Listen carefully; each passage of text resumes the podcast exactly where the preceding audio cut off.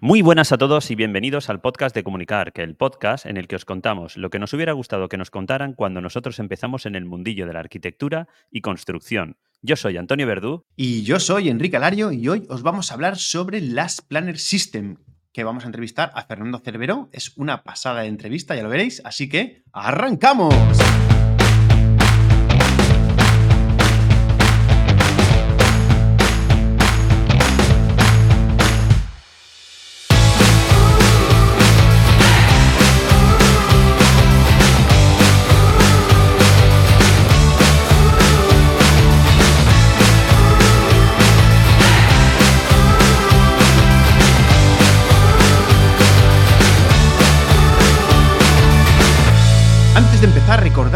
Podéis estar al tanto de las novedades de Comunicar si os suscribís en comunicar.com barra suscríbete y que si quieres eh, hacer alguna compra en Amazon, puedes hacerla a través de comunicar.com barra Amazon. A ti te va a costar lo mismo, pero nosotros nos llevaremos algún dinerito, por poquito que sea, pero algo, algo llevaremos.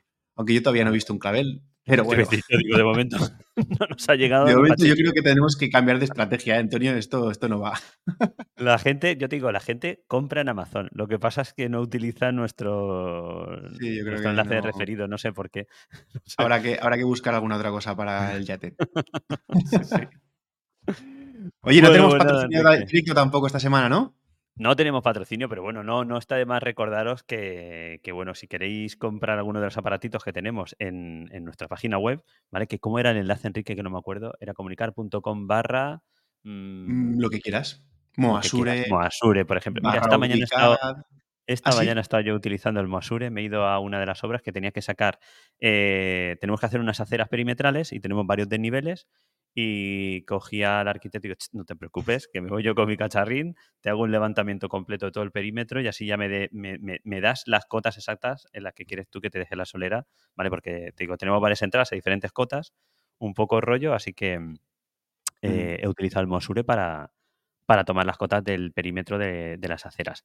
Y aparte de eso, Sí, Enrique, también... sí, cada vez lo vamos a usar más. Yo estoy convencido. Sí, escucha, hoy me lleva hasta el palito, ¿eh? Hoy sí que me lleva el palo porque tenía para un rato, digo, pasaba a estar para arriba y para abajo, he puesto el Claro. palo y con el palito tiqui, tiqui, tiqui, tiqui, que tiene su técnica el palo, el palito, ¿eh? Hombre, tiene su claro. técnica. ¿Sabes? Que si no lo coges bien, no te toma bien la, la- el tic, tic, tic, tic, cuando pita y te toca hacerlo hasta que le pillas bien el truquillo, pero bueno, una vez que le pillas el truco enseguida, enseguida se hace y ya está.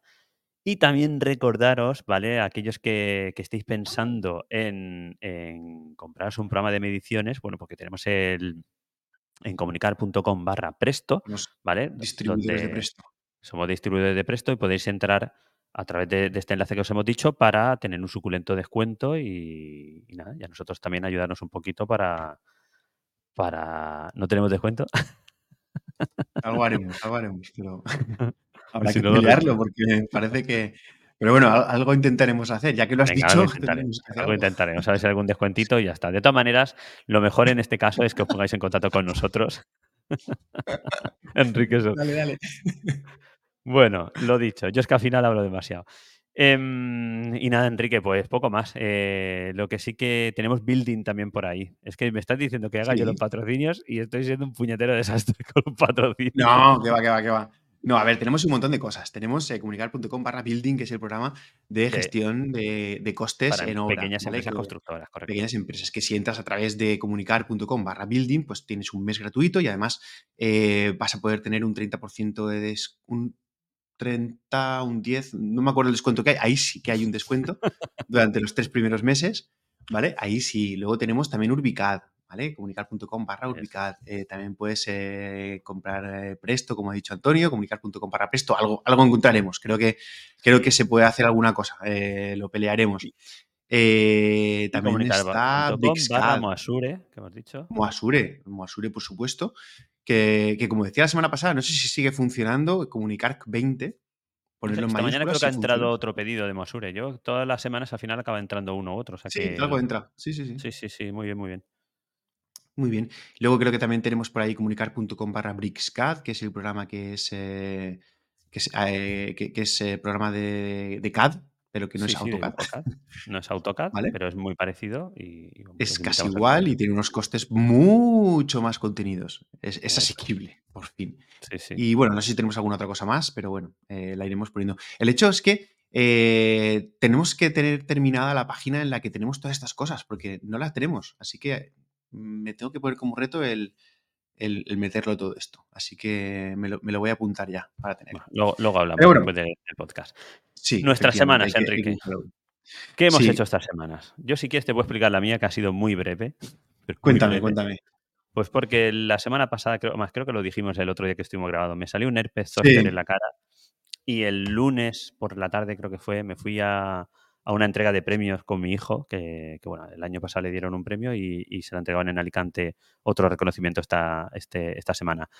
Y me dio un bajón, me dio un dolor, un dolor, un dolor que me tuve que, bueno, tuve que anular completamente todas las reuniones de la semana y me he quedado toda la semana en casa. Pero toda la semana en casa hasta el viernes. El viernes sí que salí con Cristina, que fuimos a la firma de un contrato de una obra.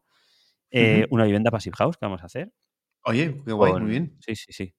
Y, y ya te digo, toda la semana en casa, fatal, fatal, fatal. O sea, cada dos por tres me tenía que parar, echarme en el sofá y vamos, no se lo aconsejo ni, no- ni al peor de mis enemigos, ¿eh? el, el, el puñetero eh, herpes ver, este. A ver si te estás transformando en asalariado, porque eso a los autónomos no nos pasa. No, no, yo estaba currando, Enrique, pero me pegaba a golpe, me tenía que tumbar y volvía otra vez a sentarme delante del ordenador. Cuando un asalariado, pues seguramente se hubiera pillado esa semanita libre y, y Bueno, no a- sí. No, no, a lo mejor no, a lo mejor no. no nos metamos en camisa de once varas. Sí, que al final nos salpica. Ya verás tú cómo al final nos salpica. Bueno, en fin. Pues nada, qué putada, tío.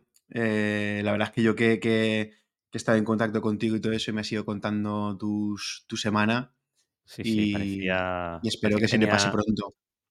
Se me puso la cara fatal, la frente fatal, parecía que tenía la lepra y vamos, malísimo. Pero, pero bueno, ya estamos recuperados. muy bien, muy bien. Pues nada, yo mi semana, la verdad es que ha sido una semana también tranquila. Estoy empezando a preparar los inicios de obra de, de un par de obritas que voy a arrancar en Ibiza. Eh, me, me cambio de isla, la voy a hacer con el estudio de José Barea. Me hace una ilusión grandísima el empezar en la isla. Y ahora eh, bien- bien estamos. apañado con, con, ¿no? He hecho las camas, está todo barrido y puedes ir cuando Está todo, está, me, me la has dejado a puntito. A punto de caramelo. Entonces, la historia es que eh, estamos, eh, todavía falta un poquito para arrancar lo que es obra en sí, pero yo desde el momento en el que ya está clara cuál es la contratación, cuál es la contrata o quién es el que va a ejecutar la obra, yo desde ese momento ya me pongo a gestionar toda la documentación previa de prevención de riesgos laborales, de conocer todo ese tipo de cosas. Entonces estamos en esa fase, ¿no? De, de- de que me manden el plan de seguridad, de que lo revisamos, que te lo devuelvo, que mándame de documentación, todo ese tipo de cosas son las que estamos ahora. Y yo creo que febrero no sé si arrancaremos, pero yo creo que más allá de marzo no nos vamos a, a pasar para arrancar esta, estas dos casas que vamos a hacer allí en, en Ibiza. Te Ujú. digo con José Barea que, que son espectaculares. Que este hombre, tío, hace unas cosas, macho, que, que es una pasada. En fin. Pues nada, Eh, ansioso ya- de ya- ya lo verlo, iréis de que cuelgue fotitos por ahí, sí, sí. Sí, sí, sí, ya lo, ya lo veréis, ya lo veréis, lo, lo iré contando. Y, y luego también, pues pasando un poquito más al tema técnico, que sabéis que me gusta eh, hablar menos de mí y hablar más de temas técnicos, esta semana pasada y la anterior colgué una, unos reels, unos vídeos en, en redes, tanto en TikTok como en Instagram, que colgué una escalera metálica de peldaños volados. Entonces, pues bueno, ha gustado mucho eh, y todo eso, pero claro, pues ha tenido muchos comentarios que, unos que no lo veían claro, que si el peldaño ese no lo ve, que si las soldaduras, que si no tenía bastante fuerza, otros que sí que, que, que dónde iba con tanto hierro y tal, esas cosas, pues en fin. Eh, al final, eh, este tipo de escaleras son unas escaleras que, están muy chulas y que, casi que, que se hacen un poco por intuición, ¿no? Porque sí que tienen un pequeño cálculo, pero se hacen mucho por intuición. Se- nos acompaña mucho el cerrajero que la hace. Y la verdad es que estoy haciendo varias. No sé si tú has hecho escaleras de este tipo, de peldaño volado. Sí, he hecho varias. He hecho, ¿no? he hecho algunas que otras, sí. Y fíjate, es una, de las cosas que al final el cliente sí que, que nos dice es que no, que no cimbren. O sea, el problema de esas escaleras es conseguir Claro. que, sea, que no cimbre. ¿vale? Es difícil, el- ¿eh? Que no cimbre. Es difícil. Porque Vale, para sobre que todo no cuando va cimbre, subiendo o bajando, para que no vaya, tú, tú, tú, que no, no se mueve mucho.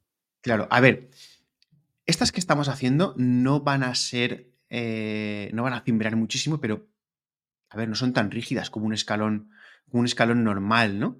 Eh, al fin y al cabo están en vuelo, entonces ese vuelo pues eh, algo hace. Claro, para que no cimbren en absoluto necesitarían tener muchísimo espesor para que tenga mucha inercia. Eh, y con esa inercia, pues que no, que no cimbreara o que tuviera alguna cartela, pero claro, eso le quita un poquito la imagen estética. Entonces se tiene que conseguir ese compromiso entre el peldaño finito y tal y que eh, no cimbre en, lo más, que no cimbre prácticamente nada. Entonces nosotros, pues por ejemplo, en la que estuve enseñando, pusimos dos UPNs que la gente se me, la gente se me enfadó porque en el vídeo eh, hablaba de, colocar unas UES, unas US, además dije US y la gente me corregía que si en lugar de US tenía que decir US, ya lo sé, coño, pero estoy hablando directamente, yo qué sé, es algo muy coloquial.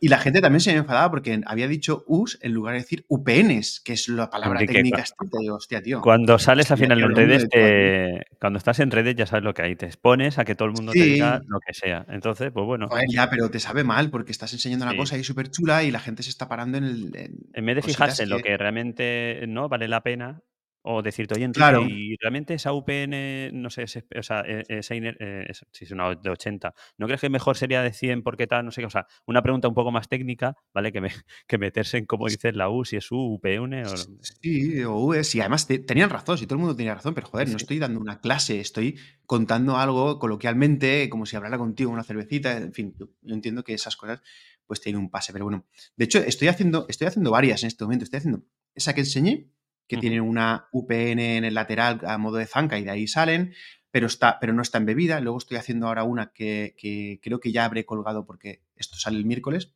espero colgarlo mañana martes, eh, que la U está, la UPN, perdón, está embebida dentro de un muro de bloque de 10. Luego la que estoy haciendo en, en Cullera, por ejemplo, están los, las placas de anclaje embebidas dentro del muro de hormigón para que el peldaño salga del muro de hormigón.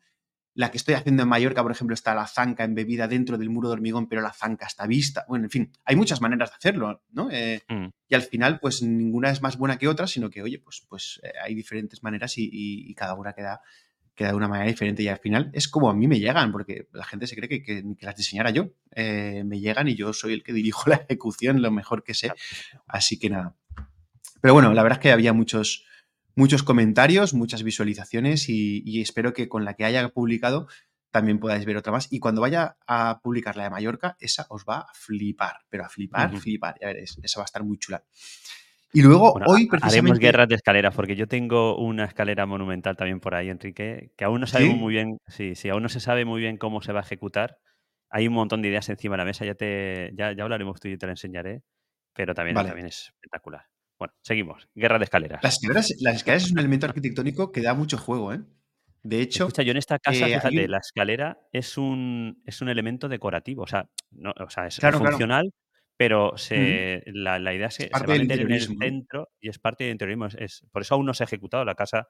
Eh, bueno, tenemos todos los cerramientos hechos eh, y ya estamos con el interior, pero la escalera aún no se no se ha ejecutado aún porque aún no se tiene claro eh, la, o sea, la, inclinación, no el giro que tiene que tener, bueno, una serie de, historias que están definiéndola en interiorismo para su, para su ejecución. Fíjate. Claro, hay, hay, un estudio aquí en Valencia. Bueno, hay muchos estudios que le, ponen mucho mimo a las escaleras, pero yo conozco de primera mano a un estudio que es CU4, que, que, bueno, pues aprovecho aquí para mandarles un saludo porque sé que algunas veces nos escuchan, que le ponen un mimo muy especial a las escaleras y cada proyecto para ellos es una escalera diferente y le dan una vuelta a la escalera y es, es, es un elemento, como tú dices, que es parte del interiorismo de la vivienda. Así que, claro. en fin, es uno más. Y luego hoy, tío, he tenido, esta mañana que me he ido a llevar al chiquillo al colegio andando, tal, tal, y he, publicado una foto porque he visto una vez más, no sé si a ti te habrá pasado, seguro que lo has visto, estaban instalando unas placas solares en un tejado aquí al lado de mi casa, arriba de la cubierta, inclinada, de teja, sin atar, sin nada, eh, subiendo con una escalera que, que, llegaba, apenas llegaba a la cornisa, y, al final dices, hostia, tío, creo que esto ya lo he comentado en algún otro programa, pero me da mm. muchísima rabia que, que, empresas que están todos los días haciendo lo mismo, empresas o trabajadores, aquí al final ya no sabes, empresas o trabajadores que están todos los días haciendo lo mismo y que eh, corran tantísimo riesgo. Es una barbaridad. Es una barbaridad. de hecho, es que me han visto que les he grabado y lo he publicado y a las 10 minutos estaban con el arnés puesto. Entonces, esto te da que pensar. a ver, ¿la empresa no se lo había dado? ¿O la empresa se lo, haya, se lo hayan puesto? ¿O, qué ha pasado aquí? ¿no? Porque al momento Pues ya... Seguramente lo, segundo, Enrique, que por las prisas al final la gente ya sabes cómo es. Tendrán los medios, no, yo creo, yo quiero entender que tienen los medios, pero a la gente le cuesta utilizar los medios. Le cuesta Hostia, tío, pero está así una puñetera cubierta de una cuarta No, no, yo no, yo no me subiría. Yo lo tengo muy claro. Yo es que esas cosas, además, cuando cojo a una persona que le pasa eso, le pongo delante a, a- lo- a su familia. Digo, pero vamos a ver, digo, tú sabes que si te caes de aquí, ¿quién se lo Digo, yo no se lo voy a explicar a tu mujer ni a tus hijos. O sea, Claro. es que me parece muy fuerte. O sea, atate y si no, no subas. Di que no. Hasta que no pasa nada, que el que Y se va a caer es que- tú, que yo no me caigo. Y, y aparte es que lo estás haciendo todos los días. Cuantas más veces lo haces, más probabilidades hay de que te pase algo, tío, de que te Claro. resbales, que una teja esté rota, que te dé un mareo, que ese día no estés. Yo qué sé, tío, átate, coño. Pues bueno, eh, me ha dado muchísima rabia otra vez y, y lo vuelvo a mencionar a porque creo que tenemos. Una campaña como Póntelo, Pónselo, que se hacía en los 80, nosotros vamos a poner el Claro. átate. Átate, átate. Átate, Yo creo que, mira, además lo he comentado por, lo, lo he comentado por Twitter, bueno, por X, que, que vamos a hacer una campaña, que todo el mundo el que vea esto, que lo publique, cojones, que, que vamos Sí, a sí. publicar y que la- las empresas y los trabajadores se den cuenta que esto se tiene que hacer. Es que es. Yo creo que esto, ¿sabes cuándo se va a terminar? Cuando haya un accidente, no haya muchas noticias importantes por ahí y digan, ah, pues mira, esto lo sacamos en las noticias. Y todo el mundo se tira las manos a la cabeza. Hola, ¿qué ha pasado? ¿Cómo puede ser esto, coño? ¿Cómo que no va? Lo lo raro es que no haya pasado más. Claro. Pero bueno, pues nada, mira, me pongo coño, negro, tío. ¿vale? Eh, hashtag átate coño. Hashtag átate, coño. Esa es. Luego, esta semana también he estado, he estado investigando aplicaciones. Esto es un poquito, no sé si es tanto semana como cacharreo. Esto tiene un poquito de cacharreo también, ¿no? Porque he estado eh, probando dos aplicaciones de gestión de gastos, eh, de gastos familiares, ¿no? Eh. He estado probando MoneyWith, que es una aplicación que te, re- que te, eh, te agrega todas las cuentas y te va diciendo lo que te, te los puedes presupuestar y tal. Sí, que Y está en no sé, no he Setup, para los que tengan la de ¿está en alta en Setup? Setup, está en Setup, es gratuita, si Correcto. estás pagando Setup. Sí. Y luego, eh, pero no sé, no, no, no, no, no termino de entender bien cómo funciona. No, no, es mi, no es mi filosofía, porque yo sabéis que lo que hago es que me, me, me provisiono todas las partidas y tal, y, y no termino de poder hacerlo con esta aplicación. Entonces me he pasado a otra, que es eh, You Need a Budget, You Need a Budget, que, mm, que en principio parece Para los que queréis buscarlas. Y-N-A-B. Porque si no, yo me acuerdo la You- primera vez que tiré a buscarla, no la encontraba. Digo, ¿esto cómo se escribe? Sí. ¿sabes? Sí, You. Need a Budget. Necesitas un, un Un, presupuesto. un- sí, un bolsillo, ¿no? Un presupuesto. budget- bueno, un presupuesto. Sí, un presu- bueno, en fin. Y parece que se adapta un poquito más al sistema que, que yo utilizo y bueno, pues es la que, la que estoy probando un poquito las dos al tiempo, pero me parece que se va a orientar más. La putada es que la de Unida Budget la tengo que pagar y vale una No pasta. es barata, no es barata, sí, sí. No, esta no es barata, esta no es barata. Pero bueno, oye, si al final se adapta, yo creo que tiraré por ahí. Me molaría que el Money With funcionara mejor, se adaptara más porque es, la tengo incluida dentro de la suscripción de Setup, Ujú. pero me temo que me va a tocar pagar, tío. Ya. Así que, en Bueno, fin. luego, luego probado dos MoneyWith. también, Yo he ¿no? probado las dos, sí. Yo estuve hace un tiempo con Unit Budget, muy bien. Es que no puedo hablar mal de él. Mm, Dejé utilizarla por el precio, porque era... eh, Creí en ese momento, o sea, me puse a buscar aplicaciones, encontré, eh, encontré otra aplicación, no era MoneyWith, me puse a utilizarla, no es Unida Budget, pero funcionó, me funcionó bastante bien. Y ahora estoy con MoneyWith y me pasa igual que a ti. Sí que mm, hay cosas que aún no acabo de algo, entender ¿no? Me cómo las algo. quiere. Sí, le falta algo. Eh, no es mala aplicación, ¿eh? no, no es mala ni mucho menos. Y yo creo que puede cubrir el 90% de, de todo lo que necesitamos. Pero hay alguna cosita que, que no acaba de hacerlo tan fino como Unity Budget. Pero bueno, seguiremos probando, Enrique, y vamos hablando. Porque además el otro día también en el canal de Telegram me, me estuvieron preguntando sobre Unity Budget, de cómo se escribía o cómo se buscaba, porque es muy complicado. Y-N-A-B. ¿Vale? Si, a ver si nos. Eso lo dejamos también en la nota del programa para que tengáis el enlace de, de la aplicación. Muy bien. Oye, pues más. habrá, Bueno. que, habrá que pedir que nos manden preguntas, ¿no? Que la semana Sí, que viene sí, tenemos. lo que decirte yo. La semana que viene tenemos el finales de mes y tenemos preguntas y respuestas del mes. Y os invitamos eso a que nos dejéis preguntas, a que nos mandéis preguntas para poder hacer un programa lo más extenso posible. Así que ya sabéis, en comunicar.com barra preguntas. ¿Vale? Ahí nos podéis enviar las preguntas para que Enrique y yo te pues las cojamos y hagamos un programita. Y empezamos ya, si pues no pasa nada, Enrique, en febrero ya con, con los, los Mastermind, ¿no? Tenemos que buscar ahí. sí, sí, efectivamente. Todavía no podemos cerrar fecha, Mastermind, no, perdona, la pero Masterclass, perdón. las masterclass. Eh, Correcto, bueno. Mastermind también estaría chulo, ¿eh? Habrá que hablarlo. Pero Sí. mm, estaría chulo. Pero todavía no podemos cerrar la fecha, luego te cuento, pero sí, sí, sí, tenemos que empezar ya con las masterclass y además que tengo varias. De hecho, eh, a raíz de la entrevista de hoy seguramente surja otra, ahora, lo comentaremos, pero antes me gustaría comentarte más del colegio, si, te parece, porque el colegio han sacado un estudio del Observatorio de la Vivienda de Equivalencia que vuelve a mencionar que hay muy, muy poca oferta de vivienda en nueva planta, que es algo que no había pasado en muchísimo tiempo.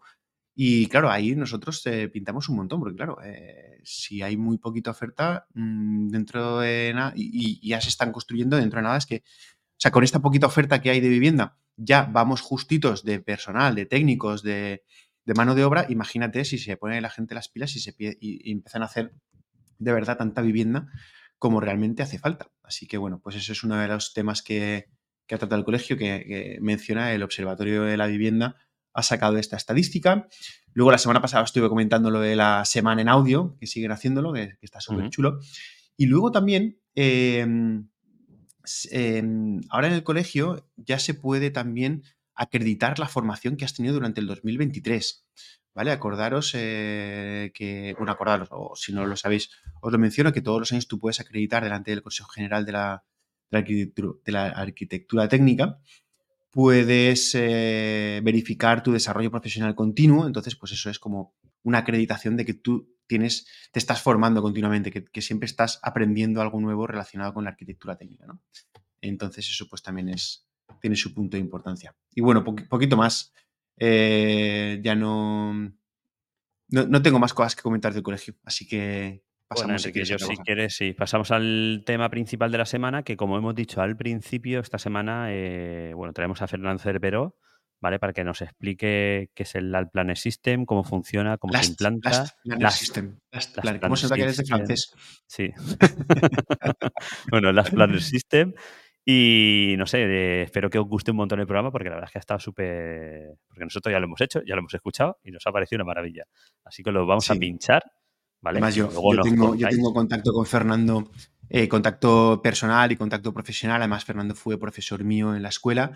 Eh, y, bueno, para el que no conozca las Planner System, veréis que es un sistema de planificación de obras muy, muy, muy interesante, que al principio puede parecer que tiene complicaciones, que al principio puede parecer que esto es imposible, pero ya os digo yo que lo he aplicado en alguna obra, que no solo es que no es imposible, sino que cuando lo aplicas, no es que funcione, es que, es que todo sale mucho más rodado si se aplica bien, ¿eh? porque siempre pueden surgir cosas y se puede aplicar mal, en fin, tiene, hay varios factores que tienen que, que funcionar.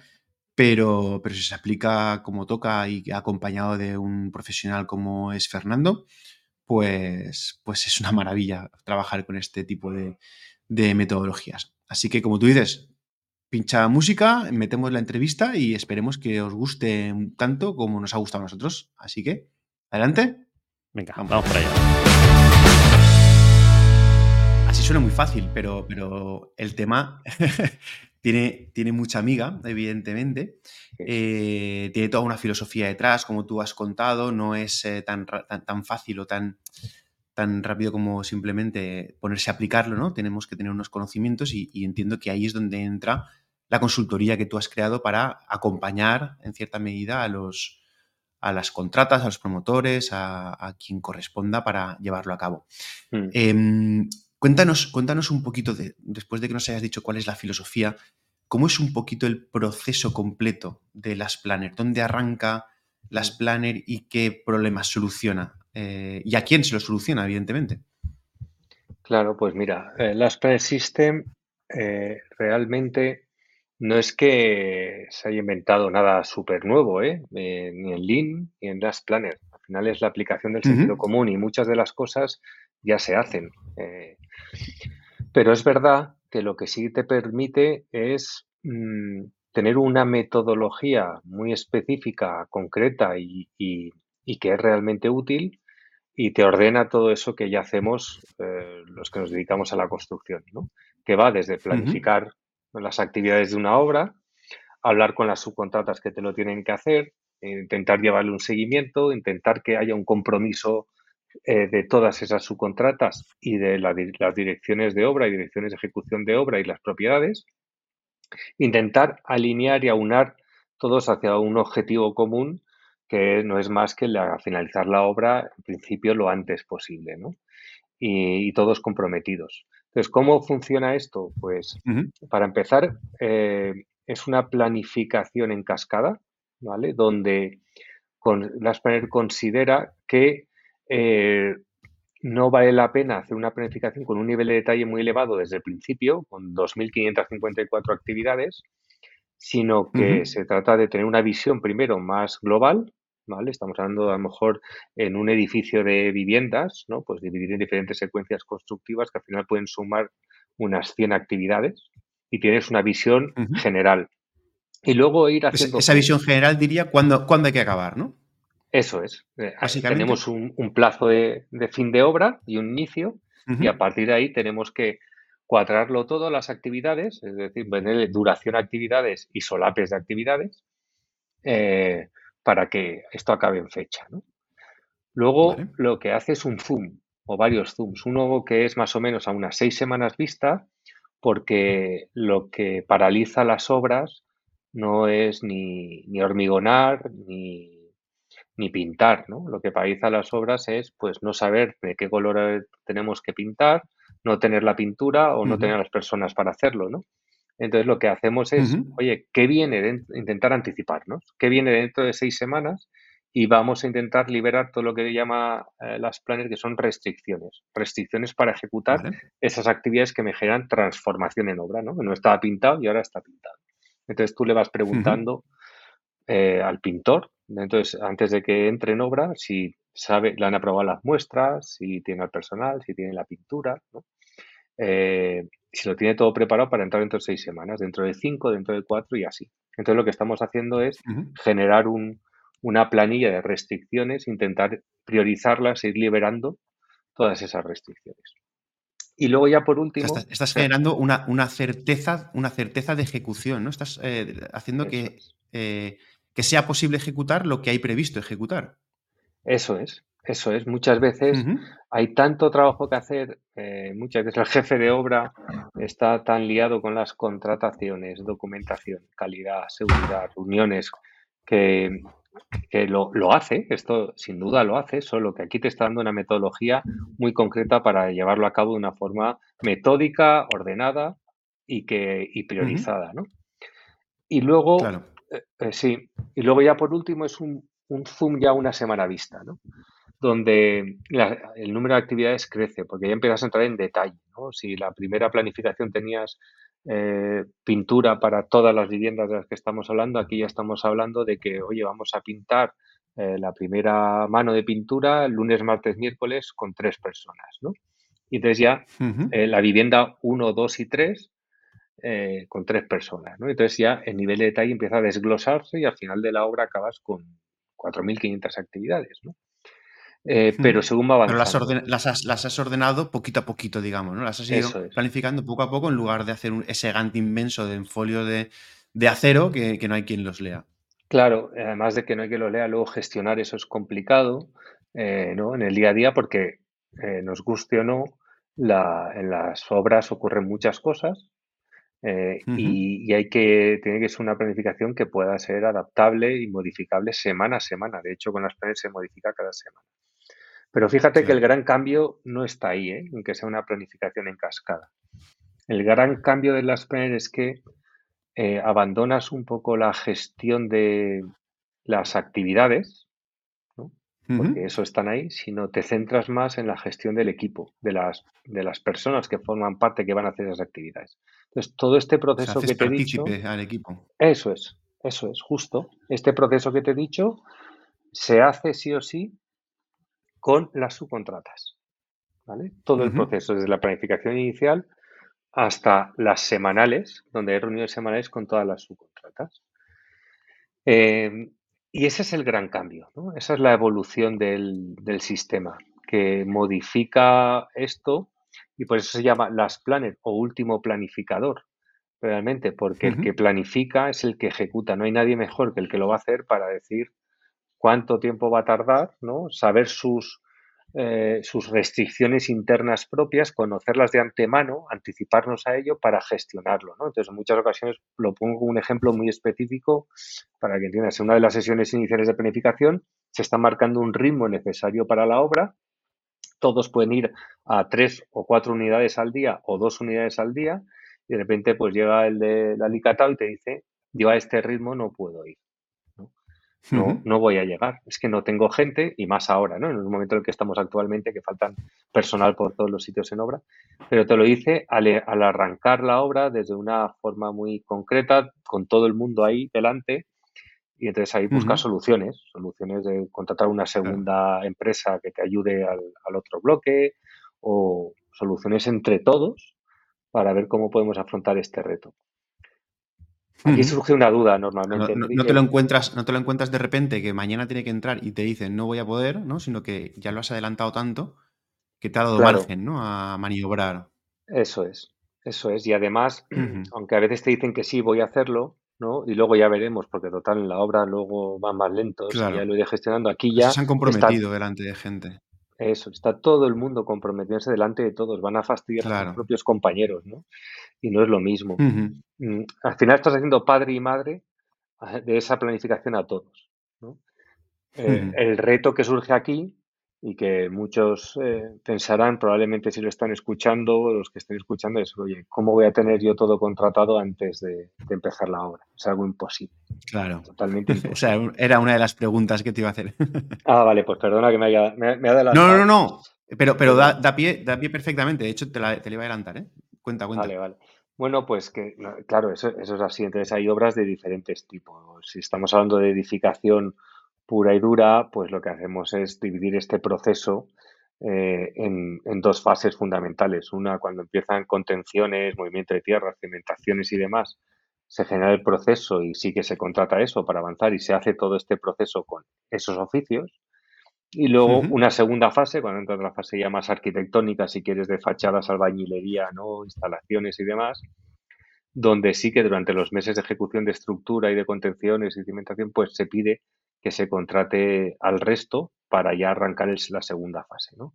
Sí que hay un anticipo de contratación que pide las planes y que aconseja porque luego vas a compensar a lo mejor esos costes directos que se te pueden subir contratando un poco más rápido en ocasiones en indirectos.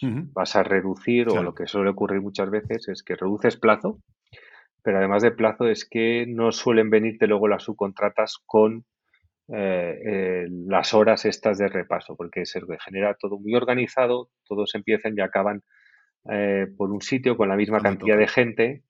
Mm. Y, lo que ocurre muchas veces es que te dicen muchos jefes de obra, ¿no? Que empiezan diciendo, oh, esto no lo veo, o, incluso las subcontratas. Las subcontratas empiezan las reuniones diciendo, ¿quién me paga estas horas?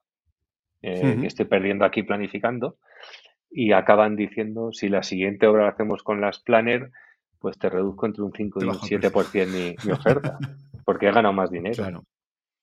Claro, pues esto es un poco sí, lo que Entonces tú estás, diciendo que, tú, por ejemplo, cuando ya empiezas, no en la fase de estructura y cimentación, sino en la siguiente fase que ya han contratado, tú dices que en ese momento ya estáis contando, por ejemplo, con el alicatador que entrará dentro de 6 o 7 o 8 meses. Sí. Ya le haces partícipe del proceso. Sí, Sí, sí. Eh, nos hemos intentado hacer otras soluciones de dividir la obra en más fases, pero eh, se puede, no digo que no se pueda, ¿eh? pero nuestra experiencia, que, viene ya de, pues de más de 500 obras haciendo las planes, o sea que, ya no sabemos un poco lo que pasa, nos hemos dado cuenta de que no es tan útil y que conviene tenerlo todo en esas dos fases y tenerlo todo contratado en la segunda. Contratado no quiere decir a lo mejor que el contrato esté firmado. ¿eh? Hay veces que, bueno, porque al final todas las empresas suelen tirar de las mismas subcontratas, tienen su terna de tres o cuatro que siempre lo quieren hacer con ellos, pues bueno, pues al final es elegir una, ¿no? Con algo de anticipo y ya está. Y hay muchas empresas que lo hacen, incluso hay empresas con las que hablo y me dicen, no, pero si esto ya lo hacemos nosotros, lo de tenerlo todo contratado, aunque no hagamos las. Digo, pues mira, otras no, otras les cuesta sí, si tienen ya confianza con sus subcontratas, pues eh, claro. claro. Mm. ¿Y, cómo es? Porque claro, a ver, yo voy a intentar sacártelo porque yo sé más o menos cómo funciona. Pero, pero claro, eh, ¿cómo es eso? ¿Cómo, ¿Cómo se habla con los subcontratistas? ¿Cómo es ese momento? ¿Qué, qué, qué se organiza para hacerlos partícipes? Porque entiendo que no, va, no, es hablar con cada uno de ellos, sino que, que, se hace una reunión, se hace una quedada, se hace un... ¿Cómo es ese momento inicial en el que todos se sientan, primero a regañadientes porque nadie quiere estar ahí? Y, no sé, ¿cómo, cómo es ese momento? ¿no? Eh, ¿Qué se hace? Sí, eh, es que esa es la clave al final, ¿eh? Porque son, son eventos sociales. Es un evento social. Las obras no lo hacen ni las actividades, ni lo hace el BIM, ni, nada de esto. Lo hacen las personas. Y es curioso, y de hecho cuando habla gente de fuera del sector y les explicaba al principio a mis amigos incluso, ¿no? A la gente lo que, a lo que me dedicaba, cuando conocí esto me decían, pero me decían, pero que esto no lo hacéis ya en el sector. O sea, me estás diciendo que hacéis proyectos de 1, 3, 8 o 30 o 500 millones y nos juntáis a hablar de lo que vais a hacer juntos.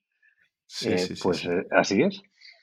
Entonces, sí, se trata de hacer eventos, eventos. Son eventos que evidentemente cada sesión tiene un entregable, un resultado y como es un proceso lean, pues eh, trata de ser muy eficiente, ¿no? Y, y de, y de, y de sacar algo. Entonces, hay un, en nuestro caso hacemos dos eventos iniciales, que es lo que llamamos nosotros la Pool Session y el Think Tact, que es marcar el tag time, donde nos juntamos todos los que vamos a hacer la obra, sacamos la secuencia constructiva, o sea, qué, va, qué actividad va primero y qué actividad va después, con una estimación inicial de duración y demás, y luego todo eso lo acoplamos para la necesidad que tiene la entrega de la obra, es decir, marcar los solapes entre actividades y las duraciones de estas, ¿no?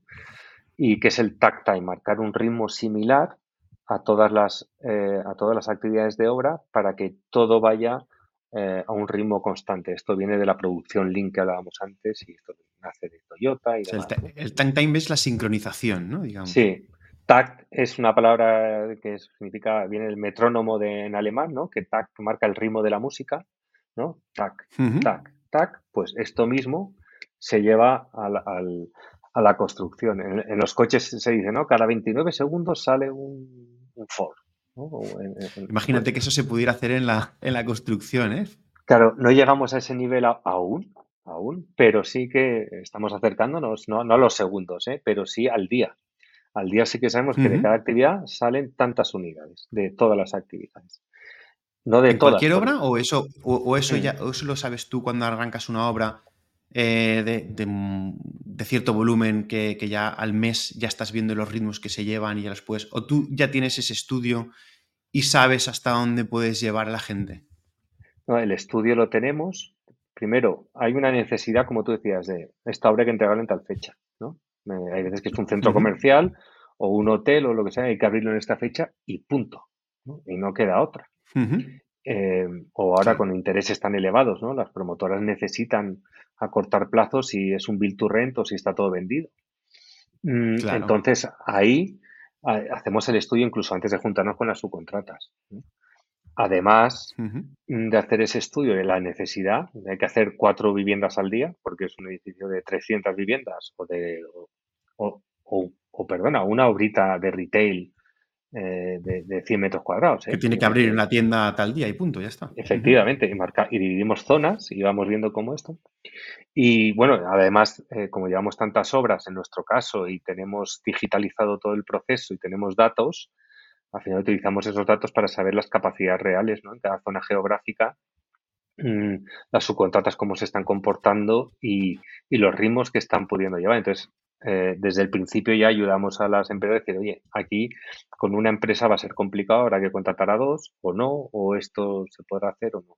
O parece que esto puede ser complicado, por lo tanto habrá que tomar medidas. Esto incluso antes de juntarnos ¿eh? con las subcontratas. Al final, el guion lo marcamos con ellos donde ves la viabilidad del plazo o qué es necesario para cumplir con ese plazo. ¿no? Para cumplir con el plazo, sí, sí.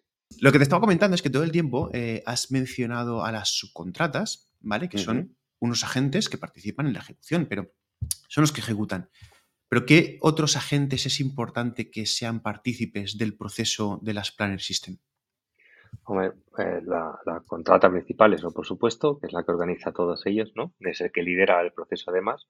Y luego, eh, pues, fíjate que es importante que de una forma directa o bien indirecta eh, participe la propiedad o bien la dirección de obra, ¿no? con la dirección de ejecución de obra, representándola o no, mm, en, ese proceso. ¿Por qué? Pues porque Muchas de las situaciones que se generan cuando tenemos que ejecutar la obra, hablábamos antes de las restricciones, ¿no? de todo aquello que me impide hacer una actividad en la obra.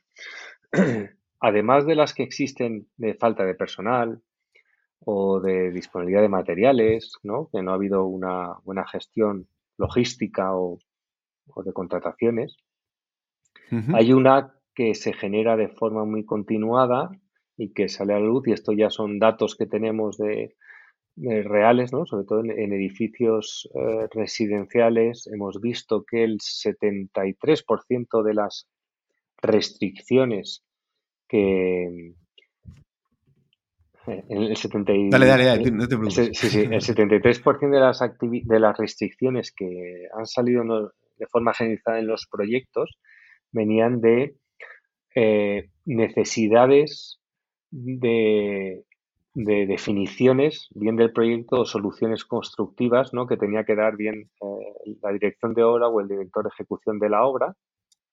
Eh, y, eh, entonces es muy importante que ellos formen parte. Y digo directa o indirectamente porque pueden formar parte de las sesiones semanales, pero si no, en, en se genera una planilla de restricciones que además pues, reciben semanalmente y pueden ir liberando esas restricciones. Es cierto que si están en la sesión, muchas veces con un comentario o un dibujo encima de la pared se ha resuelto el problema, ¿no? Se resuelve.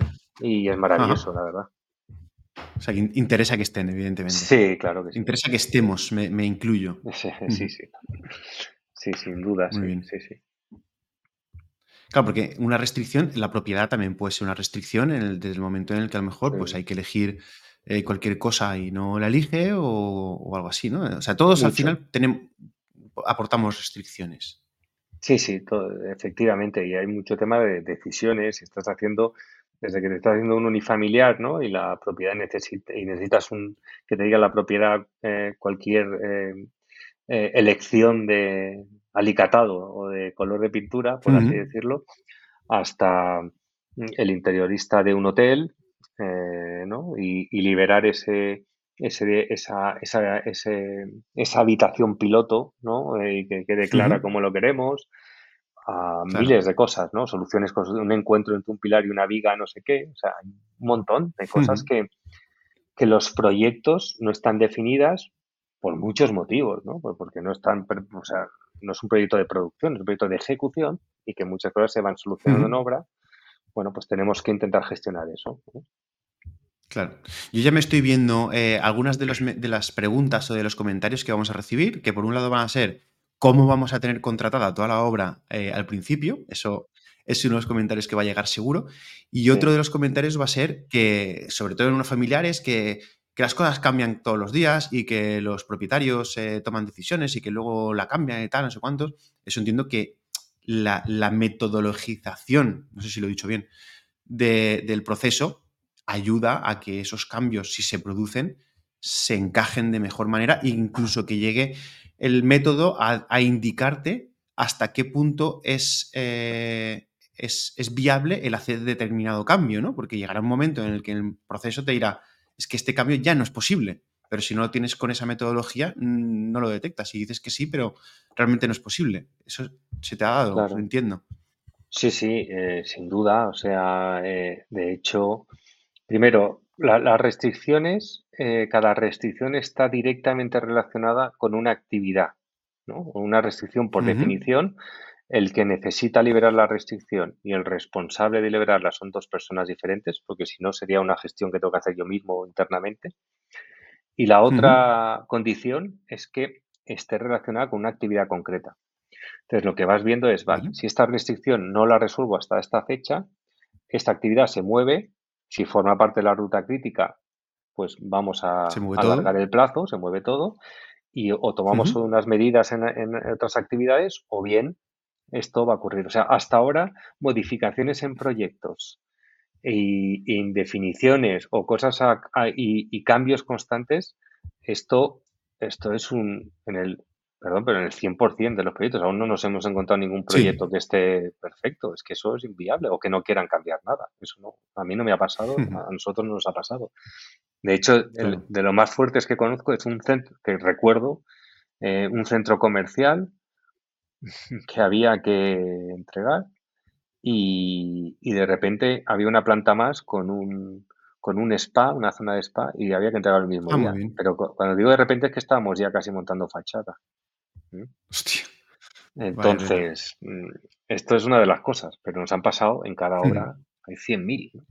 Pero lo que te permite esto es ser transparente, esto está ocurriendo y te, lo que está haciendo es anticiparte y darte datos concretos para tú tomar las mejores decisiones. Y no solo tú, sino todo el mundo lo ve mira, esto pasa. Hmm. ¿Qué hacemos entre todos? Eh, se trata de hacerlo algo en equipo, ¿eh? No se trata de... Bueno, entonces, como es tan, tan claro y tan transparente y tan metódico, ¿no? Pues ves todas esas variaciones que, no van a parar de ocurrir, ¿eh? O sea, se puede hmm, minimizar haciendo otras cosas lean de proyectos colaborativos y PD y estas cosas que esto ya sería otro discurso aparte, ¿no? Para mejorar esto, pero va a seguir pasando. Hmm, muy bien. Antonio, ¿quieres meter baza? Bueno, sí, bueno, ya, buenas tardes, perdonad que he tenido, sí, además he venido, justo estabais hablando de, del tema de los cambios a última hora, de las indefiniciones, de... Y venías de, eso. Y vengo de eso, de intentar resolver, bueno, creo que se ha resuelto un problema que ha habido en la obra de, pues eso, que, alguien dijo, oye, vamos a colocar esto aquí y no tuvo en cuenta un montón de cosas que venían detrás y hoy me he encontrado yo con el problema allí y me ha tocado, pues llamando uno, llamando a otro, resolverlo como hemos podido y, suele pasar. Y eso que me comentabas del centro comercial, yo también he hecho, he hecho tres centros comerciales y me he encontrado eh, en el día a día del centro comercial de venga hoy, eh, pues hoy vamos a tener una escalera de caracol que queremos meter aquí, pues hoy tenemos una planta más, pues mañana esto resulta que iba a ser para Zara, ya no es para Zara, ahora es para no sé quién, lo cambiamos también, agujero en el forjado y, así. Lo que pasa es que sí que es verdad que yo en, esa época, hace ya tiempo, hacíamos una cosa parecida que era, no, era, no era, o sea, no estaba, no estaba sistematizado ni, ni arreglado, pero me acuerdo en esos centros comerciales lo que sí que hacíamos era prácticamente, si no día sí día también, reunión con todo, con todo el personal que, con todas las subcontratas que había en la obra, para que cualquier cambio que, decía el promotor, poderlo transmitir a todo el mundo y que todo el mundo mm, fuera consciente y si, y como ha dicho Fernando, si hay algún pero, mm, dilo ya, porque es que mañana nos ponemos a cortar el forjado. O sea, y si no mm, se puede hacer por lo que sea, necesitamos saberlo. ¿Vale? Y, la verdad es que sí que. Hacías, hacías unas planes sin saber que lo hacías. Sí, al final es eso, de reunión, reunión, o sea, el, planning ese de obra que siempre hemos hablado, ¿no? De barras, eh, no valía para nada en, ese tipo de obra, no valía absolutamente para nada. Y lo que hacíamos eran planning eran diarios y semanales. O sea, para poder organizar un poco el trabajo, porque es que era imposible con tanto cambio. Claro. Y bueno, ya he entrado yo a saco, ya he venido yo. a, ah, nada, lánzale, lánzale alguna duda que tengas, porque aquí la historia está en que Antonio no conoce el sistema, yo sí que conozco el sistema, entonces yo he, planteado unas preguntas para que digas lo que sé que, hay que decir, pero claro, Antonio, al no conocerlo, el punto de vista de Antonio es, diferente, porque claro, eh, las dudas son desde, la, desde el no conocimiento. No, sí, el no conocimiento. sí que es verdad que es un sistema... Es un sistema que siempre he querido eh, que, bueno, que me cayese en alguna obra tener implantado, eh, nunca, nunca he tenido la suerte de, disfrutar de, esta metodología de trabajo.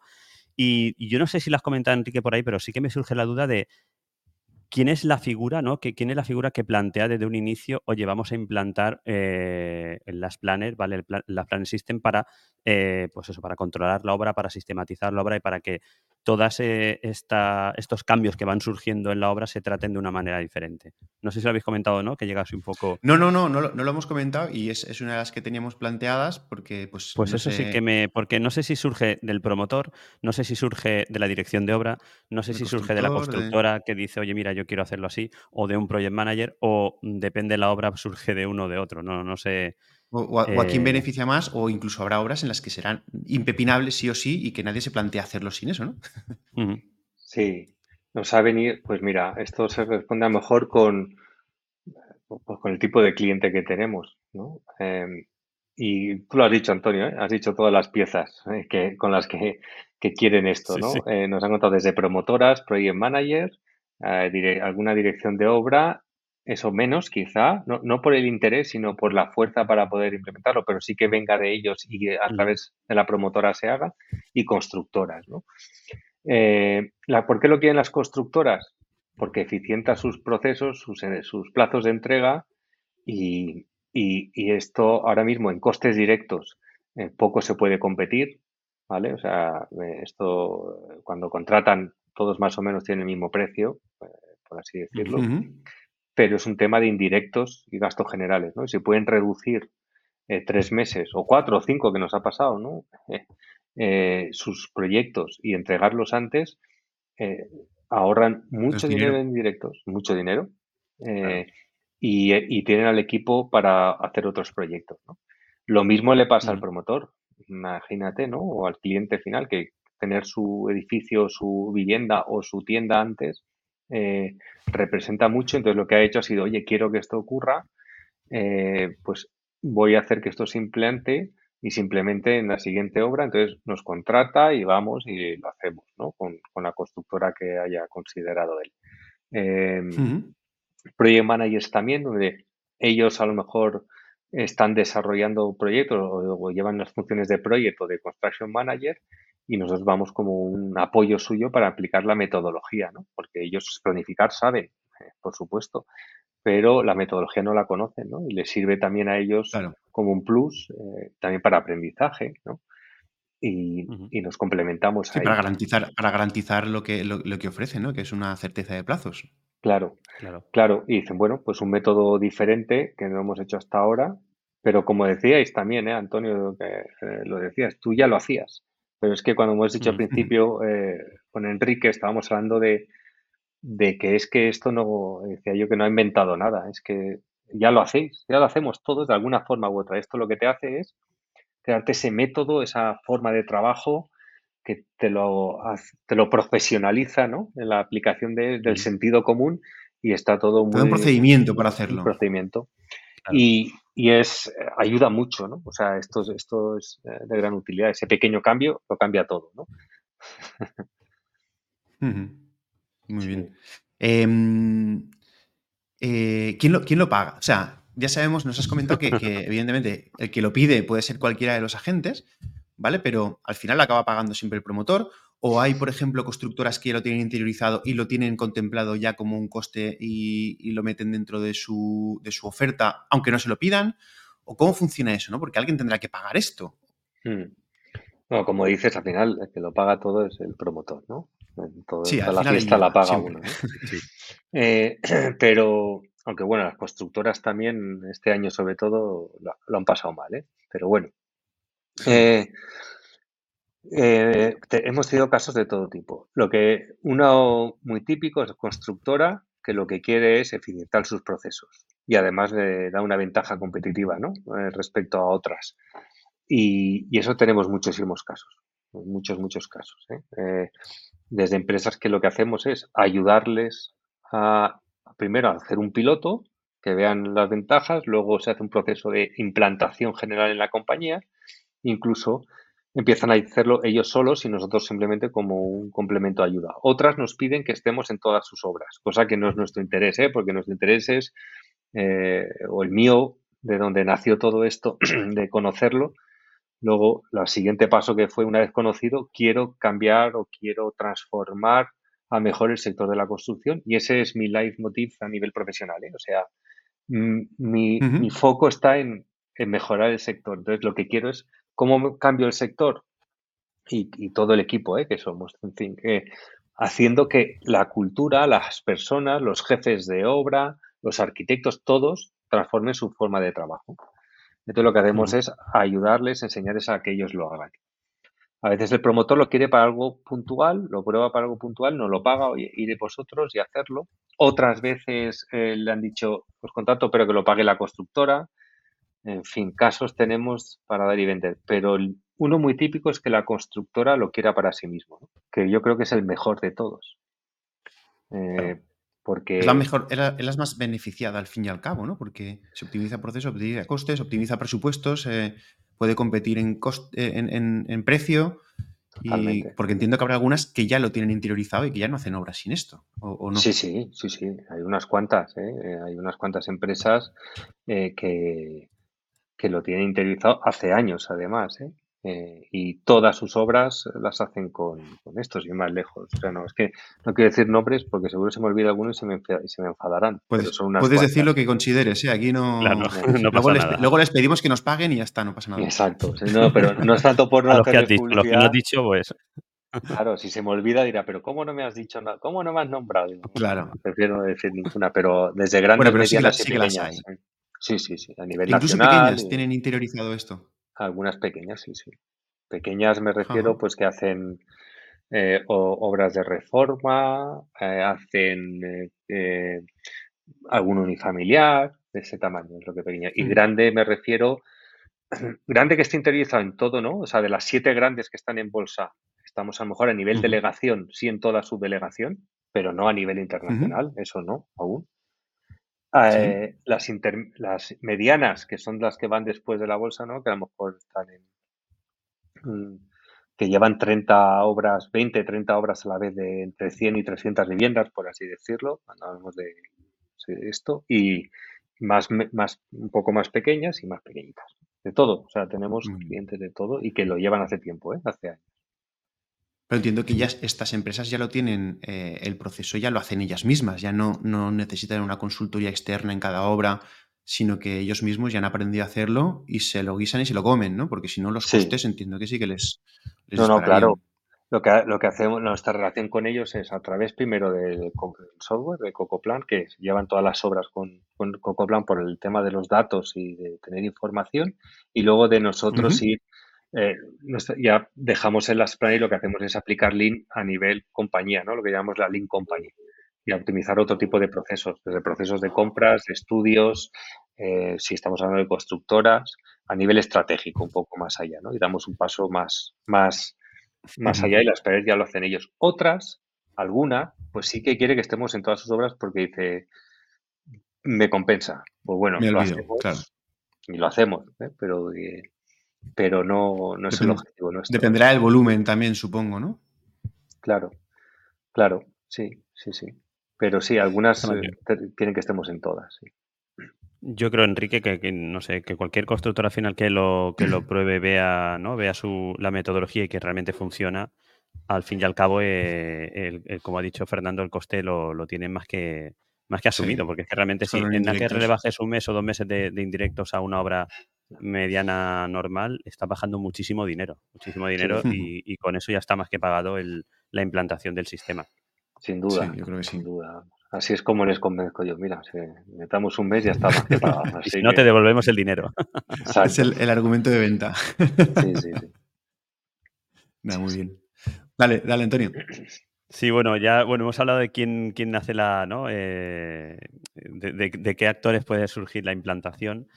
Y, y lo que sí que lo que sí que me gustaría saber es eh, cuáles son aquellos factores que, que- que se suelen repetir o que se repiten más y que hacen eh, que la obra acaba retrasándose. Bueno, los factores. Eso lo tendréis estudiado, ¿no? Sí, y depende de, o sea, lo que tenemos analizado, por ejemplo, una de los indicadores que mide las Planner System, además de los días de, adelanto de retraso cada semana, ¿no? Es el PPC también, que es el porcentaje de promesas cumplidas o de plan completado de cada una de las actividades y de las subcontratas. Y otro es en las causas de no cumplimiento, ¿no? Porque no se están cumpliendo aquellas promesas de ejecutar esa actividad que teníamos prevista. Pero a eso, eh, por ejemplo, causas de no cumplimiento, que son 16 causas de no cumplimiento, vienen determinadas por disponibilidad de personal, disponibilidad de material, eh, disponibilidad del equipo grúa, eh, cambios, ¿no? modificaciones, bueno, una serie de... eh, pusimos la 17 con el COVID, incluso la Filomena cuando cayó en Madrid, ¿no? Tuvimos que añadirla, pero porque hay, hay una que es clima, pero querían que pusiéramos esa concretamente para, para justificar luego los retrasos, ¿no? Y, y la de la guerra de Ucrania también imagino que a lo mejor también puede ser. Esa, ¿no? O esa, no. Esa no la hemos puesto, ¿no? Disponibilidad Pero- de materiales. Por eso. Sí. Ah, bueno, sí.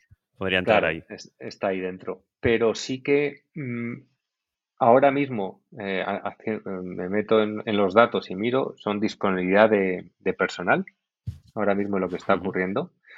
Y luego lo que hablábamos antes de restricciones, ¿no? Que muchas veces eh, se retrasan por, por falta de información o de decisiones. ¿no? Esas son ahora mismo, ahora mismo la- las causas fundamentales. Por esto, sin duda, pero además que yo me meto en, en todas las empresas que llevan las planners y miro y es disponibilidad de personal, disponibilidad de personal.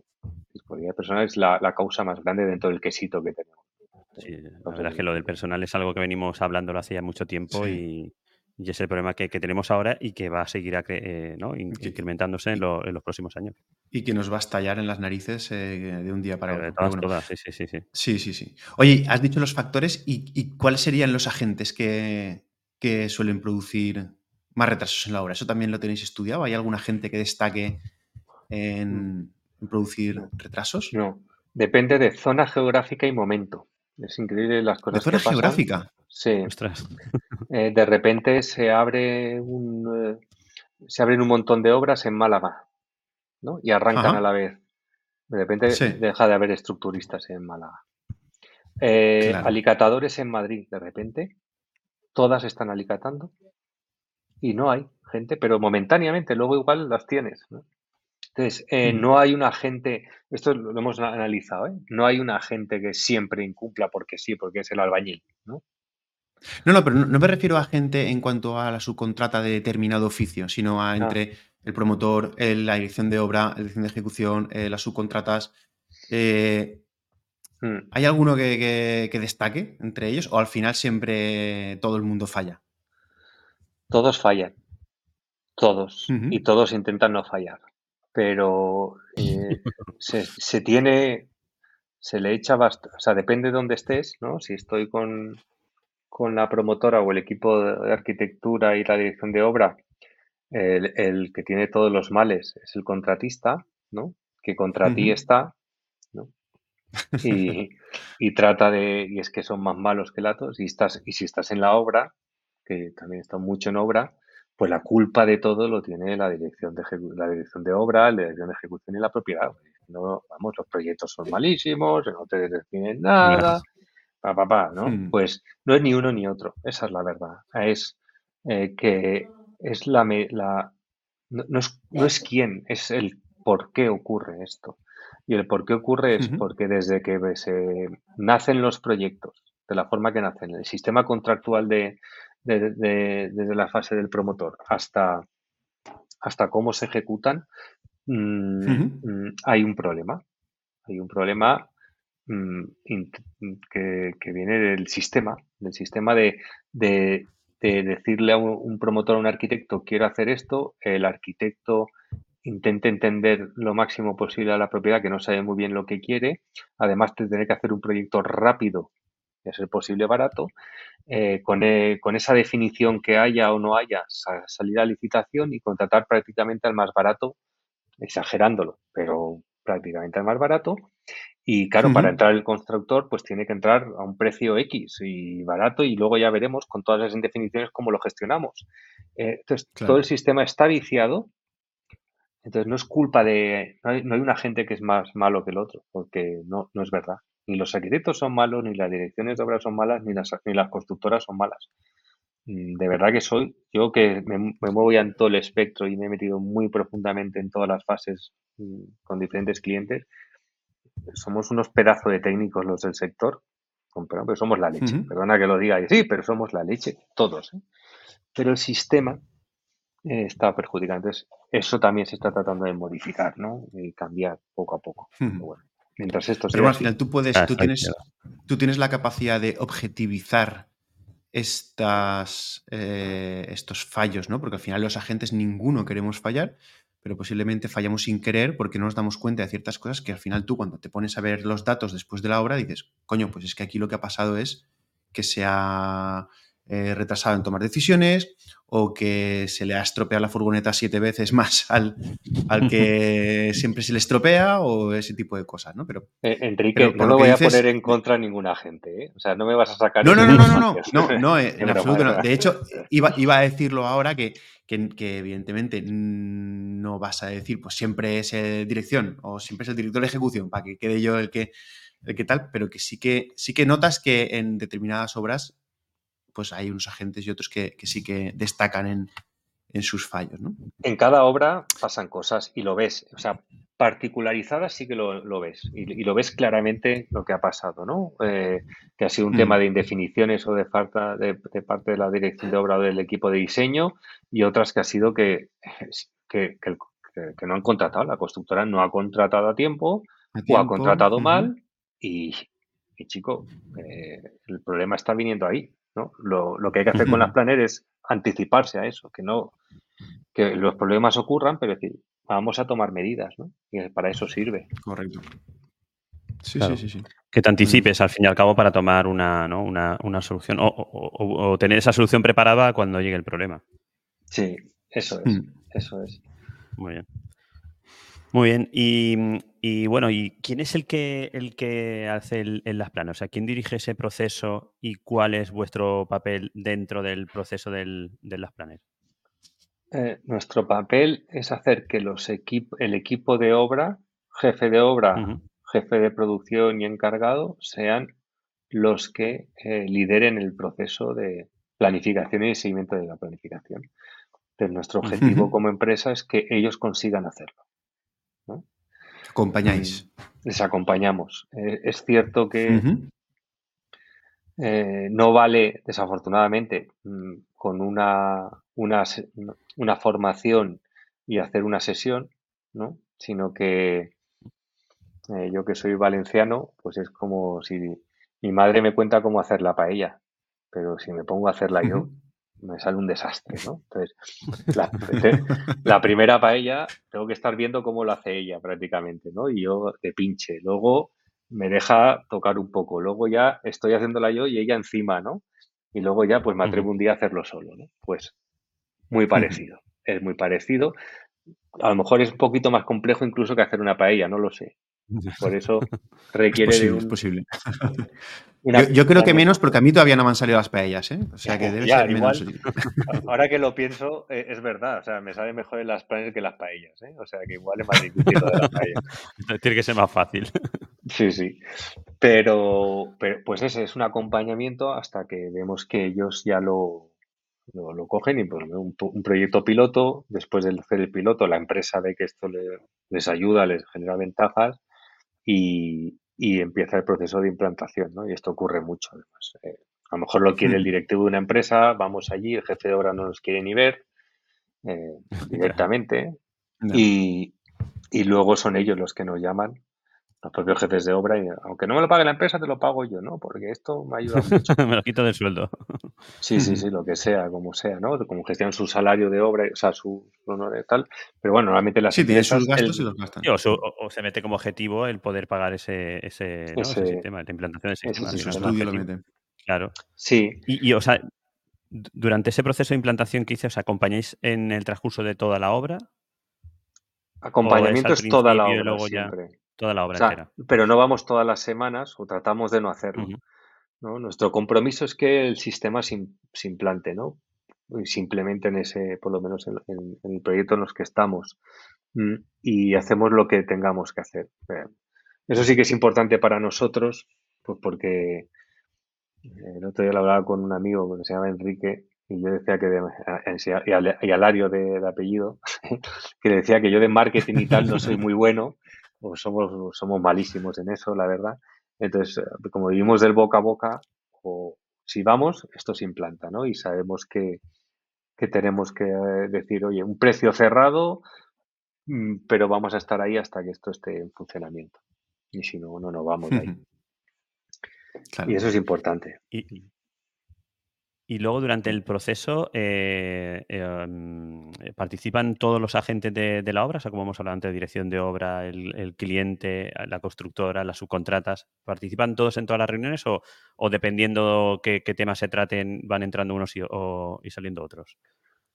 Eh, nosotros hacemos que las sesiones de planificación estén todas las subcontratas que están a dos semanas vista. Ya hablo de las reuniones semanales.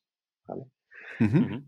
Y eh, luego la propiedad y la dirección eh, puede estar, de, como decía antes, de forma directa o indirecta. ¿no? Si viene a la parte de las sesiones de, de la parte de restricciones, genial, pero si no viene, eh, todo eso se lo lleva de deberes luego el jefe de obra para abrirlo con ellos, aparte. Ah. Pero por nosotros es ideal que estén, por lo menos en la parte de restricciones. Sí, te ahorras una, otra reunión, al fin y Claro. al cabo, de tener que explicarlo luego, o un mail muy extenso Sí, sí, sí. Eso es. explicando. Eh, bueno, sé, sé que, sé que vas un poco apretado de tiempo. Nos quedan un par de preguntillas, ¿vale? Sí, Y luego, tranquilo. no sé si habrá alguna por el Telegram, ahora lo, ahora lo miraré. Pero eh, yo entiendo que después de hacer tantísimas obras, habréis podido detectar en qué tipología de obras os ha funcionado mejor, os ha funcionado peor. Eh, ¿Crees que hay alguna obra en concreto que digas, mira, es que esta obra es que es impepinable y otras que, bueno, lo hemos aplicado, pero, pero si no lo hubiéramos aplicado, pues tampoco pasaría nada, ¿no? ¿Hay alguna obra que en especial creas que es eh, más recomendable el uso de las Planner? Pues se me ha cortado un poquito, ¿eh? Pero eh, creo que, ¿Te repito? si me preguntas por... No, no, por la tipología de obra, ¿cuál es más recomendable? ¿No? Entiendo que me estabas preguntando antes. Sí, exacto. Sí, sí, sí. Vale, pues mm, no, o sea, mm, segundo, voy a cambiarme la red porque estoy teniendo problemas. Ya, disculparéis. Vale. Un segundo, ¿eh? Sí, sí, sí, tranquilo. No te preocupes. A mí se me acaba de fastidiar el teclado, o sea que tampoco. Estaba intentando escribir un. No sé qué he A tocado, ver, pero se me ha ido, se me ha ido el teclado. De hecho, estaba ya que Hola. mientras que se cambia.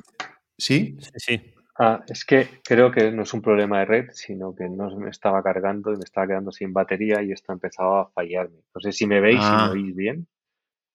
Sí, pues sí, te vemos parado ahora mismo. Yo, yo te veo parado. ¿Habéis parado? Sí, yo también lo he parado. Vale. Pero escucharte Vale, lo escuchamos ya. bien. Vale, bueno, pues voy a ver si lo soluciono lo de estar parado, pero eh, en cualquier maneras, no caso, te preocupes porque el programa, el programa en teoría está grabando en local. Ah, vale. Entonces, aunque nosotros te veamos parado, luego sí que necesitaremos que a lo mejor mantengas el ordenador unos minutos encendido para que se termine de subir y ya está. O sea que no te preocupes. vale, creo que ya, ya está. Vale, es que Ya está, Sí, ya no está, ¿Por qué no me carga? Bueno, pues eh, no hay ninguna tipología en concreto que ayude más o menos, ¿eh? Eh, porque, por ejemplo, decía, esto es muy típico, vas a hablar, se, lo cuentas a alguien y te dice, bueno, eso para obras grandes, cuando vas a las obras, eso para obras pequeñas, o, Sí, por ahí va la ven pregunta. alguna, ven alguna excusa, ¿no?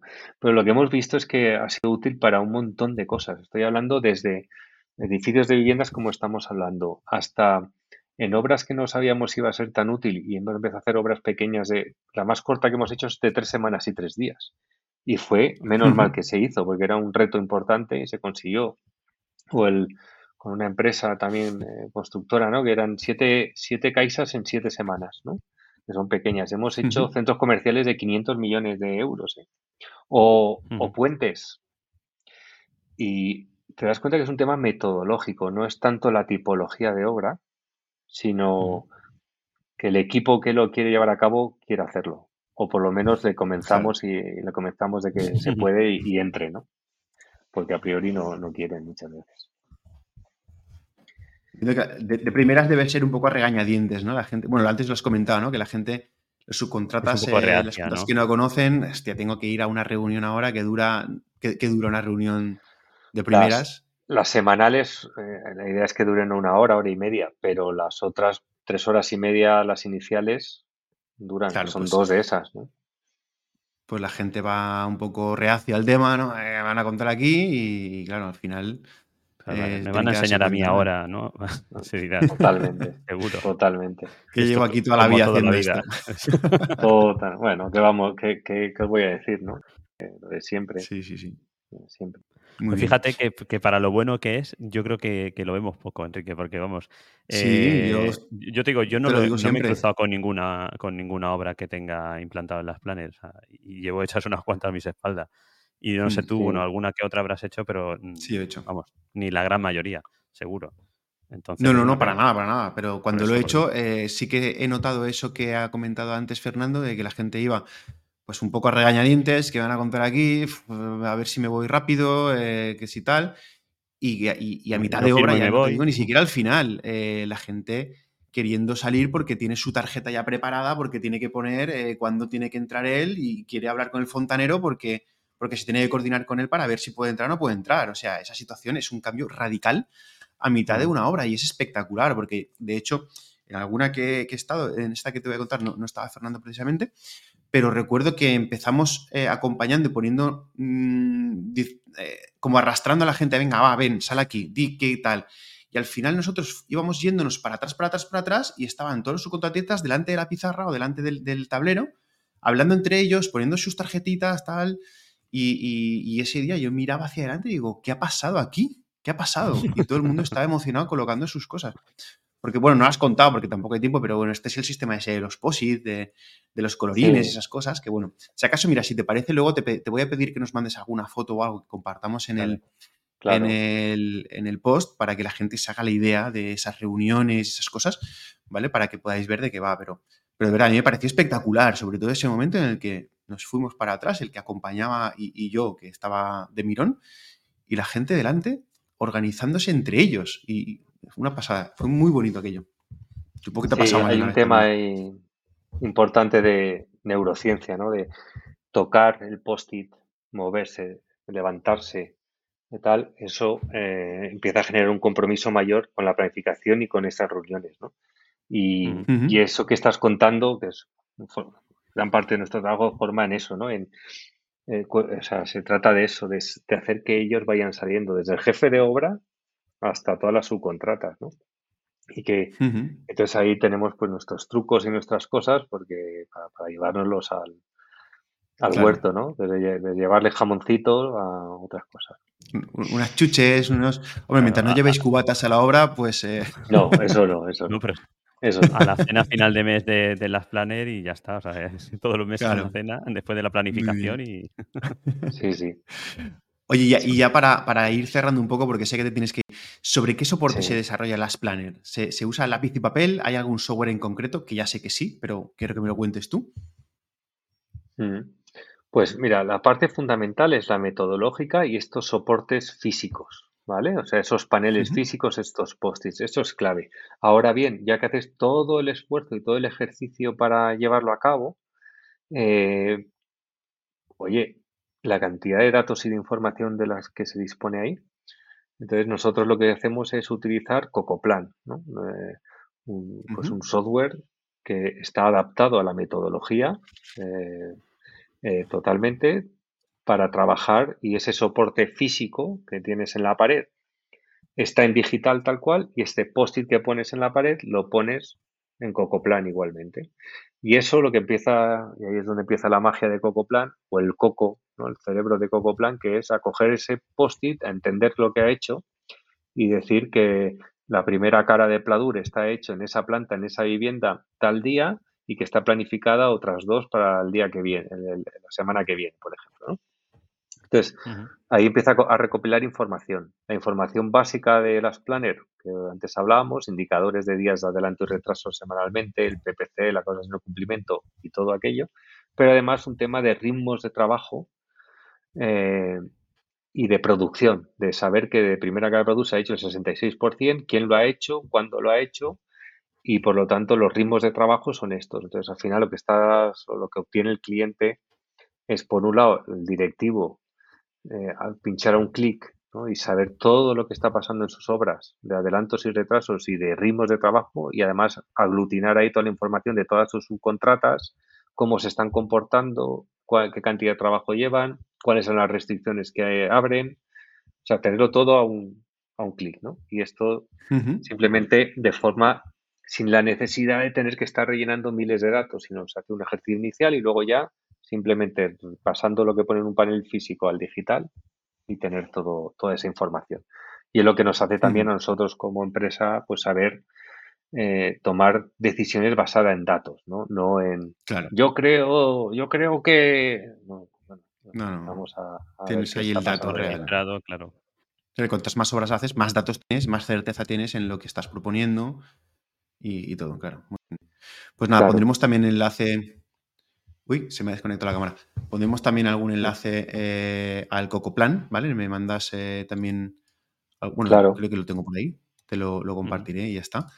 Y no sé si Antonio quieres comentar alguna otra cosa más o pasamos a alguna pregunta. Creo que nos han dejado una pregunta por el Telegram. No sé si a ti te queda alguna cosa. No, no, simplemente, bueno, pues eso, eh, ver las preguntas que tenemos por aquí de, por el Telegram, que tenemos una de Diego Delgado. Y nos pregunta, eh, ¿cómo poder hacer una planificación si cuando llegas a las obras, según entras, ya se ha ido a la porra todas las planificaciones que tenías? Sí, bueno, es lo que hablábamos al principio. ¿no?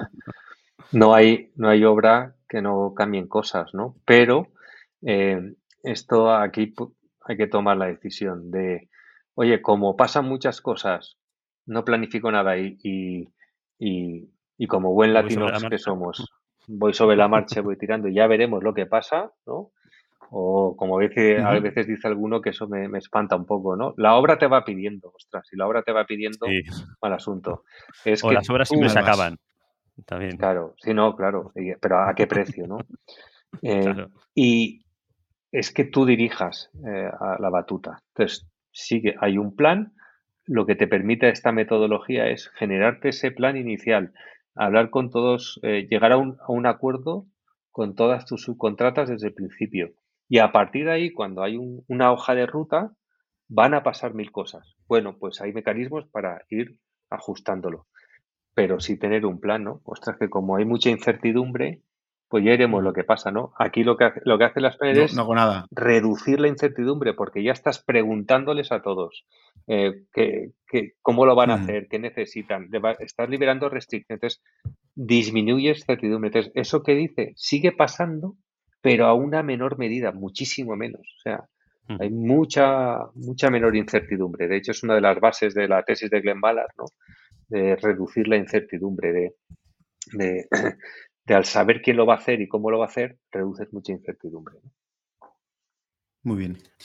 Pues, eh, Antonio, ¿te queda algo por ahí? No, yo creo que más o este menos me queda bastante, bastante, bastante claro. Lo que me queda es eh, convencer a algún cliente que, pueda implantar este sistema y, en, alguna, en alguna obra pues, poder utilizarlo. Yo, en cuanto tengo, en cuanto tengo oportunidad siempre lo suelto, porque es que sé que es que, eh, aunque no lo conozcan y les parece raro, pero, pero estoy tan, tan, tan seguro que no voy a fallar en cuanto a, a, que va a funcionar, que siempre que puedo lo, lo, dejo caer. Así que nada.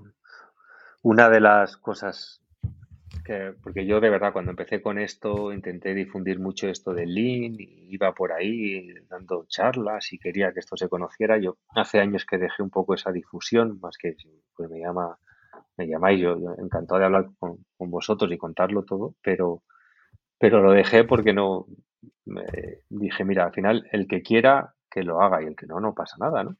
Pero lo que sí que, si alguien me pregunta, que sepa que el que lo prueba se lo queda, que es una curiosidad. Mm, actualmente nosotros en España, digo desde Think, ¿no? Eh, directamente, sin contar a esos que ya lo hacen solos, nuestros clientes que lo hacen solo, llevaremos unas noventa y pico obras en marcha actualmente y hay mucha gente que lo está haciendo por otro lado, ¿no? Entonces, algo tiene y los resultados mm. eh, son claros, ¿no? Yo sí que pincho, yo sí que pincho un poco más, pero es desde el punto de vista egoísta. Porque claro, tú, bueno, pues eh, si alguien me lo pide bien y si no me lo pide, pues nada. Pero yo es que quiero que lo pidan, porque desde el punto de vista egoísta sé que me va a ayudar a, que la obra funcione mejor. Entonces, yo sí que trato de pinchar el trabajo, al fin y al cabo. Claro, joder, si es que va, a evitar errores y al final evitar errores es facilitar la dirección. Eh, es que todo va unido. Sí. Así que nada, muy bien. Eh, oye, ha, llegado una de ultimísima hora de David. Sí. Que lo que pasa es que te la voy a decir, pero creo que va a ser complicado que la respondas porque primero que tienes prisa y que luego que es una pregunta muy extensa. Dice, buenas, se me ocurre que podría explicar las diferencias entre el Last System y programar con PERT o Gantt, que es lo que estudiamos en la escuela. No sé si ahora se estudia Mm. en las planner en las escuelas, ahora que te... Bueno, Bueno, yo doy es, clases. es un eh, poco complicada de responder esta pregunta así en No, un minuto, ¿no? no, no, no, no, es complicado. ¿eh? Eh, primero, en las escuelas, eh, en, en edificación, creé la asignatura de Lean Construction en un máster y sigue estando ahí. Y en el camino se sigue dando también, ¿eh? Pero ya es en máster, no en, la, en, en grado. Y luego, Vale, vale. no es incompatible. O sea, nosotros, justamente las PRER, como he dicho, no es tanto la gestión de actividades, sino del equipo, ¿no? De, de- de hacer que las personas estén todas comprometidas con la planificación. Herramientas o cosas que utilizamos, diagrama de barras de Gantt, diagramas espacio-tiempo, el PERT o lo que tú quieras. Porque eso solo son herramientas que utilizamos y que la metemos dentro de la metodología para que nos dé, es el resultado de esos eventos sociales bien determinados por este tipo de herramientas que siguen siendo útiles. O sea, po- o sea, no, es que no útiles, que son fundamentales para poder hacerlo. Muy bien, pues Muy bien. Antonio, dale. No, nada más. eh, ya, eh, ¿Nada? yo, bueno, yo llegaba tarde, pero simplemente era bueno agradecer a Fernando, ¿no? Que, que nos haya explicado tan bien qué es el Las Planet System. Y desde aquí, eh, yo creo que, ¿no? que, que, que- que ponemos en, en- en conocimiento a todas las empresas que quieran, que quieran implantar este sistema, pues bueno, que tienen el, pondremos el contacto de Fernando en el post para que puedan llamarlos y los invitamos a que lo hagan porque yo creo que, que es algo que, que funciona y digo, yo no lo he utilizado, pero sí que he oído hablar mucho de él estaría encantado de utilizarlo en alguna de mis obras. Pero vamos, eh, que, vamos, invitamos a todo el mundo para eso, que, que no que se aventure, que, llame a Fernando para implantar en las, las planes System para que vea que realmente eh, las cosas funcionen y van a ir mucho mejor. Pues sí, yo nada, pues solo, solo te tengo que agradecer que me hayas permitido el atraco a mano armada, que no es el primero que te hago, pero como ya sabes, yo siempre voy, voy No, no, de atracando y te lo agradezco muchísimo que te prestes. Que va, muchísimas gracias de verdad a vosotros, Enrique y Antonio, por permitirme hablar de, de lo mío, que es lo que me gusta, y, y poder, con todos vuestros, eh, eh, gente que os sigue, pues poder compartirlo. De verdad que muchísimas gracias. Oye, ¿tú crees Y que esto se al podría horario. hacer? Nada, sin problema. ¿Tú, tú crees que esto se podría hacer eh, una explicación más gráfica o más ordenada, así en Una pequeña una masterclass, horita ¿no? o algo así? Mm. ¿Una pequeña masterclass eh, para que los oyentes Sí. lo vean más directamente? Sí, ¿Te, sí, puedo, te Yo hacer una, una, claro, me apetece, claro que sí, encantado. ¿Sí? Hostia, tío, pues, Sí, sí. pues te tiro Yo la, creo que voy a para- la caña. Para empresas constructoras, sobre todo, para que vengan y vean exactamente cómo funciona Enrique, yo creo que tiene que ser una pasada. Genial. Mm. Vale, pues entonces Claro que sí. eh, te, te tiro Ah. la caña, ya te, ya te iré Sacamos diciendo la porque agenda. ya, ya, la, ya la has liado, ¿eh? ya sabes que la has liado, ya te tengo Yo, encantado, encantado, de verdad. De verdad Muy que bien, pues oye, muchísimas gracias de verdad por haber estado aquí. Eh, esperamos que le haya gustado muchísimo a los oyentes, yo estoy seguro que sí, más de uno se va a, habrá abierto los ojos, no lo conocería en absoluto y ahora pues se va a informar más. De hecho, vamos a poner eh, algún, alguna publicación que hay de, sobre las Planner System, lo pondremos también en el post del programa. Si tienes alguna publicación en concreto que creas que pueda ser interesante, me la, me la haces llegar y la compartiremos también.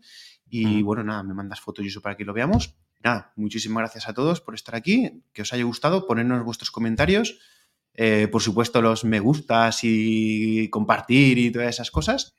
Y Antonio, nos vemos en el próximo programa. Venga, muy bien. Muchas bien. gracias. Hasta Gracias, luego. Fernando. Gracias. Adiós. Gracias. Hasta luego.